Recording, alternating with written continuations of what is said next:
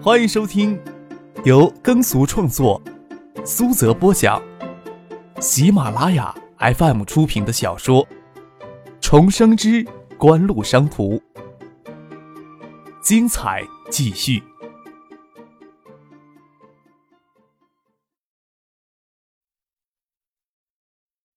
第六百九十集。也不能将翟丹青丢在这儿，跟许思去湖畔屋讨论图书馆的设计初稿。两个女人都能让自己心猿意马，可惜两个女人在一块儿，张可也只能按住心猿意马，坐下来认认真真的看图书馆的设计初稿。有了设计初稿，就能做出比较准备的投资预算来。虽说是私人捐赠，还是会以爱达集团的名义赞助独立注册的爱达文化基金，去运作前期的投资建设以及建成后的运营。林诗琪到建业来，到建业以后一直跟翟丹青在一块儿。许思还没有机会给张克打电话。再说唐静明天也要过来，许思心里犹豫着要不要找张克。就这样一直与翟丹青在讨论图书馆的设计初稿，跟翟丹青单独在一个房间里在一块儿都没有觉得有些隔阂。这时候张克走进来，才觉得三个人在房间里有些头疼了。翟丹青慵懒无比的伸了懒腰，说道：“唉。”不早了，我都要打哈欠了。你们还是不要在我这里谈工作上的事情了。走过来，将地板上凌乱的图纸捡起来，又将张可手里的图纸拿过来，看架势是要将张可与许思逐出门去了。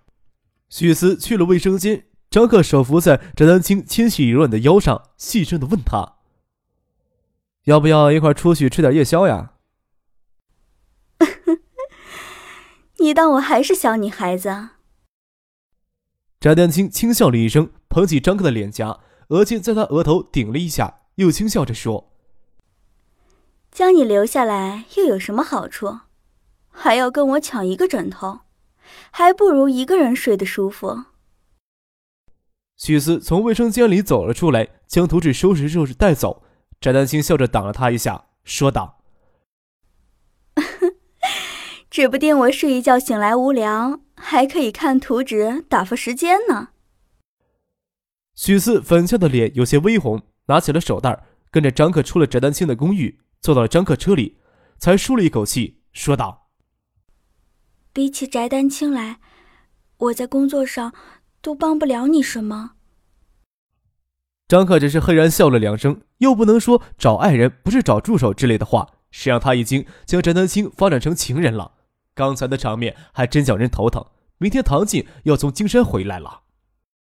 张可将车停在巷子口的时代超市前，打算下车与许思进超市买些食物与酒水去湖畔木屋。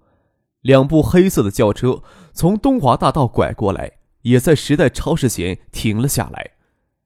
看到胡金星与陈勇分别从两部车里钻出来，黑色奥迪没有停顿。就先开走了，接着胡宗庆、林雪又从宝马车里钻出来。张克想不到胡宗庆这么快就将胡星星从公安局捞了出来，想必这次专项打黑行动没有抓住胡星星的小辫子。他抓住许思的手，让他不急着下车，不想给这些家伙看到他们，真是连见面都会觉得厌恶。胡宗庆、林雪。还有胡金星、陈勇往超市这边走，走到超市前却没有急着进去，反而站在张克的车前说起话来。张克的车里贴着单向膜，车子刚熄了火，不将眼睛贴到车窗玻璃上看，是发现不了车里有人的。林雪臀部还顶着车窗而站，大概是穿着高跟鞋一天都没有歇下来，人有些累吧。林雪臀圆而肥美，只是这女人。蛇蝎心思，心狠手辣，让人呀很难对他产生正常的欲望。张克只是注意听他们在车外说什么。市里既然没有统一的打黑计划，王健林可能是得罪什么人了。张克看到林雪在说话，手也喜欢的按在车窗上，心想他们还是对王健林的扫黑行动起了疑心。从身形上判断，林雪左边站的是胡宗庆，右边是胡金星。陈勇站在他们的对面。我听王建林的手下说，他们在元旦前一天从北京回来了，在火车上遇到顶漂亮的美女，克制不住呀，就骚扰人家几下。火车上闹得不愉快，下了火车呀，还闹到了派出所里去了。当时就是陈炳德替对方出面解决的。你们说会不会跟这事儿有关呢？胡金星说道。张克没想到王健林的手下会将火车上发生的事情说给胡金星听。看来胡星星跟王健林他们的牵涉不会太浅，倒要听听他们能不能将线索联系到自己头上。这时候看到林雪的屁股挤到车窗上扭了扭，张克还觉得奇怪，看到胡金星的手贴着林雪的大腿边缘摸到屁股上来，心里一笑，林雪还真是什么男人都能适应。胡金星或许以为身子挡着，衣服又宽大，其他人应该看不到他的小动作。却没有想到车里会有人。林雪抓住了胡金星的手，不让他瞎摸，因为胡宗庆在另一侧拿膝盖顶着他的大腿。要是胡宗庆的手再摸过来，他们叔侄俩的手就在自己屁股沟那会湿了，那场面才叫好玩呢。什么人能指使陈炳德办事儿啊？胡宗庆疑惑不解的自言自语。听他们说，那女孩子下火车的时候用韩语给人打电话，普通话也不标准，可能是韩国人吧。胡金星说道：“听他们描述的嘴馋呀，那个韩国女人可能不是一般的漂亮呀。”是她。林雪陡然站直了，屁股离开了车窗，又问胡金星：“他们有没有说那个女的胸很大？”听到这里，张克就知道糟糕了。又不是无锡许思的耳朵，也不能这时候发动车子走人。他们要是真骚扰了韩国人，也不对呀。市里毫不知情，陈炳德直吼吼的吼帮韩国人出什么头呀？真要闹出什么外交事情，陈炳德也不可能瞒着市里擅自决定呀。胡宗信还是觉得事情有些太多不合理的地方。那个韩国女人是三星的李新宇，替他出头的不是别人，是锦湖的那小子。或许那小子看到金星跟王健林那帮人有牵涉，正好又用来对付胡市长你。凌雪似乎很恨提到张克这个名字。他怎么会是他呢？胡宗庆当然知道凌雪说是谁。要是李新宇是他的女人呢？我可是亲眼看到那小子在李新宇的房间给人捉奸在床。凌雪不屑的说道：“那小子倒是个风流情种，锦湖跟三星明争暗斗的厉害，两家都势不相立了，他偏偏能将三星的尤物弄上床。你们是在说谁啊？”胡星星疑惑的问道：“这些事儿啊，你不用知道，你给我老实一些，别跟社会不入流的人物来往。”胡宗庆严厉的教训道。张可不清楚，他上回在李星宇的房间里跟池佐秀藏大打出手，怎么会让林雪看到？只是林雪在车外这么说，他对许思还真是百口莫辩。侧头看了许思一眼，见他的秀眸瞪着自己，微咬着嘴唇。微恼带怨，似恨还爱的娇颜，让人看了不甚怜惜。张克心里叹息，真不应该听别人的墙角呀。很快，胡星星与陈勇走进超市去买东西，胡宗庆与林雪走回停在巷子里的车子。张克也不清楚胡星星与陈勇要在超市里停留多久，不方便与他们碰上，就开车绕到其他超市去买食物与酒水。看吧。什么人都晓得你是风流情种了。许思微侧着身子，睁着秀眸看着张克，说道：“我晚上还看到李新宇了。翟丹青说你是能将女人的心魂儿都一股脑吐下肚子，不留渣子的混世魔王。看来他还真没有说错啊。”又捏着张克的耳垂问他。你说你是不是混世魔王？上回呀只不过是多喝了些酒醉到他房间里了。张克也觉得自己这样辩解很无力。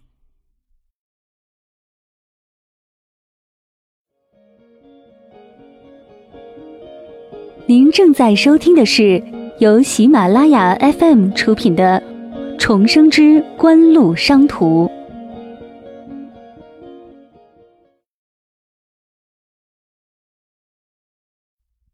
第二天早晨，在湖畔木屋醒来，许思要去买早餐回来吃。张可拉住他，说道：“一块儿去学武巷吃早餐吧，别这么买回来这么麻烦了。”洗过了漱，没有开车，漫步而行，在巷子口找了一家早餐店，与许思津津有味的吃起来。吃过了早餐，许思坐翟丹青的车去经研中心。张可上午还有一门考试，考完这门科目，假期就算正式开始了。张克还以为，就算胡宗庆知道这次打黑行动是自己在背后插手，也不应该留下什么后患。可惜现实偏不如人愿。张克在进考场时，接到于庆玲打来的电话，才知道钱桂华与长林公司的另一个幕后保护伞南野区政府副主席吴爱明，昨天夜里接到一通电话，就离开了南野区经济考察团在英国入住的宾馆，不知所踪。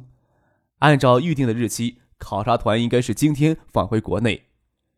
站在教室前，张克吸了一口气，才觉得清晨的空气格外的冰寒。郭岩在出国考察期间畏罪潜逃，又给媒体报道出来，绝对是一出震惊全国的新闻，政治影响也不容小视。张克知道这通电话为什么是于庆林而非陈炳德打来的。钱桂华、吴爱明在英国考察期间潜逃，不管是谁在背后通风报信。当初决定调虎离山，将钱桂华、吴爱民临时贴入考察团名单之中的南野区委书记张健，肯定是会受到怀疑。即使解释清楚，闹出这么大的政治影响，也必须有人站出来承担责任。揪不出背后通风报信的人，只有张健来背这个黑锅。于庆林都不会觉得他能将张健保下来，这才果断的给张克打了电话。有过几次见面，但是正式的谈话一次也没有过。但是张健既然是给景湖而牵涉进来的人物，就不能随便牺牲掉。张克当即将文具递给了杜飞：“你帮我跟崔曼说一声，这门考试呀，我延到下学期再考。”又打电话让父亲开车到学校里来接他。张克见过南野区委书记张健几面，只是没有怎么说过话。他赶到建业市委，跟着罗军秘书联系过，直接到罗军的办公室敲门时。隐约听到罗军在办公室里大声的训斥张健。南野区委明知道钱桂花有问题，却没有果断采取措施，反而送其出国门，给他在考察期间潜逃造成客观上的便利，这个责任你要怎么担当呀？张克敲了敲门，是陈炳德开的门，看着办公室里的气氛阴沉凝重，要滴出水来了。陈彼得与张健到罗军的办公室来汇报王健林案。于庆林没有过来，罗军坐在办公桌后，脸色严峻。他看见张克走了进来，迟疑一会儿才站起来，请他坐到沙发上。也是你添麻烦了。张克看着罗军紧绷着的脸，又微微的一笑，这才解释道：“元旦前夜从北京乘火车回建业，恰好与三星李建熙家族继承人李星宇小姐同一个车厢。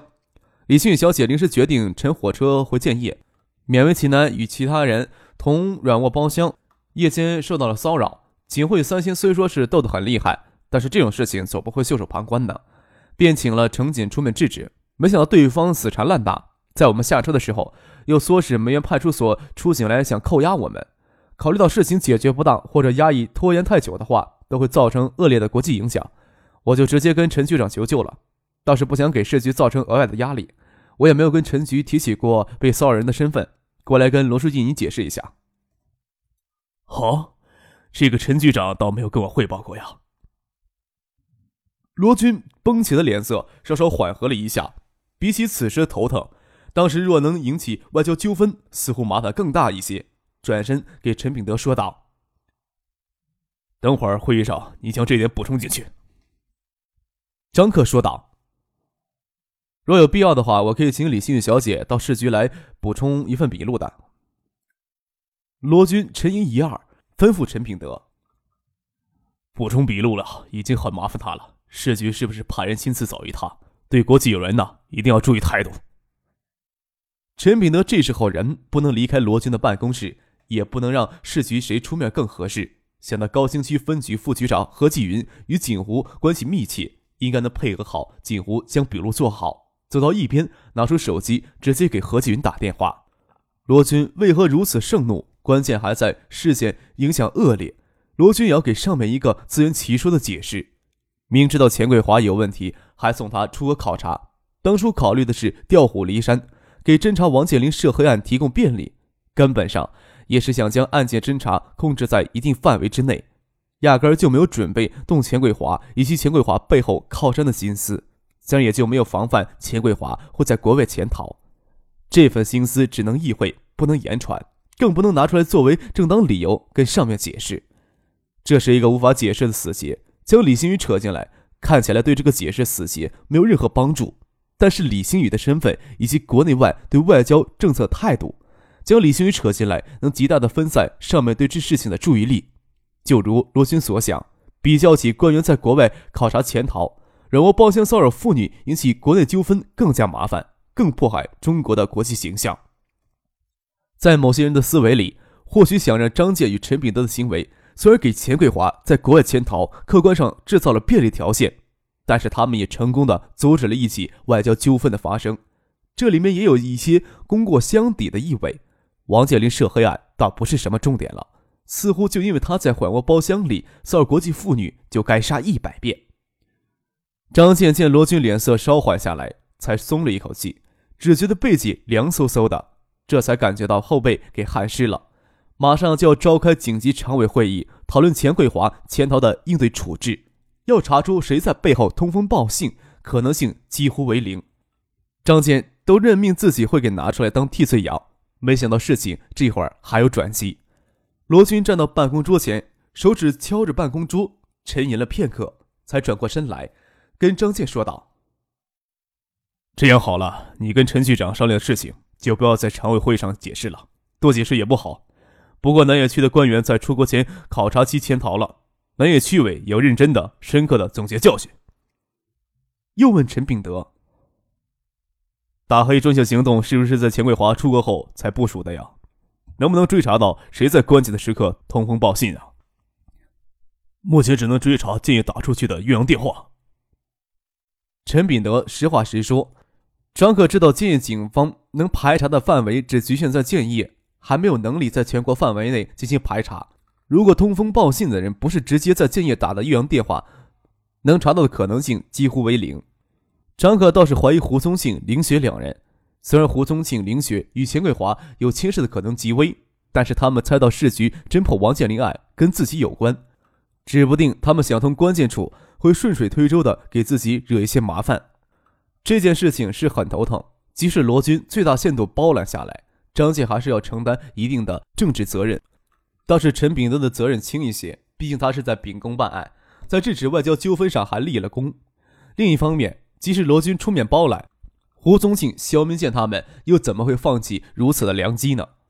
这个猜测也只能在心里想着。与罗建的关系还没有密切到能随意将这种猜测说了出来。再说，张可也能看出罗军的愤怒里有不喜欢自己插手一亩三分地的意味在内。张可离开了罗军的办公室，直接回到了学府巷这边。李新宇刚给何启云做了一期火车骚扰事件的补充说明。到中午的时候，接到了参加市常委会议的王维军电话，得知市委常委会议上争执情形。胡宗庆果然对张健临时将钱桂华、吴爱明两人增添到出国考察名单上一事咬住不放。要不是罗军出面袒护。会上做出对张健停职调查的决定都有可能。当然了，与胡宗庆的夙愿一直都有，还不能从胡宗庆在常委会上的表现来判断出他就是背后通风报信的人。张可心想，胡宗庆可能会顾虑到政治上的风险，比起胡宗庆来，倒觉得林雪更有可能。这个蛇蝎女人做出一些损人不利己的事情，真是一点都不奇怪。昨天夜里也是她首先将线索联系到张克头上。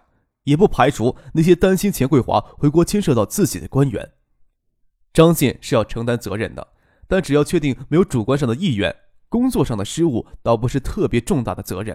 毕竟每年都有官员潜逃国外，也不见得就有人为此承担全部责任而给摘掉乌纱帽。当然，对张健日后的仕途还是有相当的负面影响，很可能南野区委书记就是他仕途上再也无法突破的坎坷了。另外，钱桂华、吴爱明在国外考察时潜逃一事虽然没有给媒体报道，一方面在建业市东海省官场内造成很大影响。省委组织部甚至出台规定，要求县处级以上官员平日将出国证件交由组织部统一管理，出国处也要加强政审工作。另一方面，潜逃一案在新华内参上有报道了，又另外专案呈报中央，也对建业多少有一些负面影响。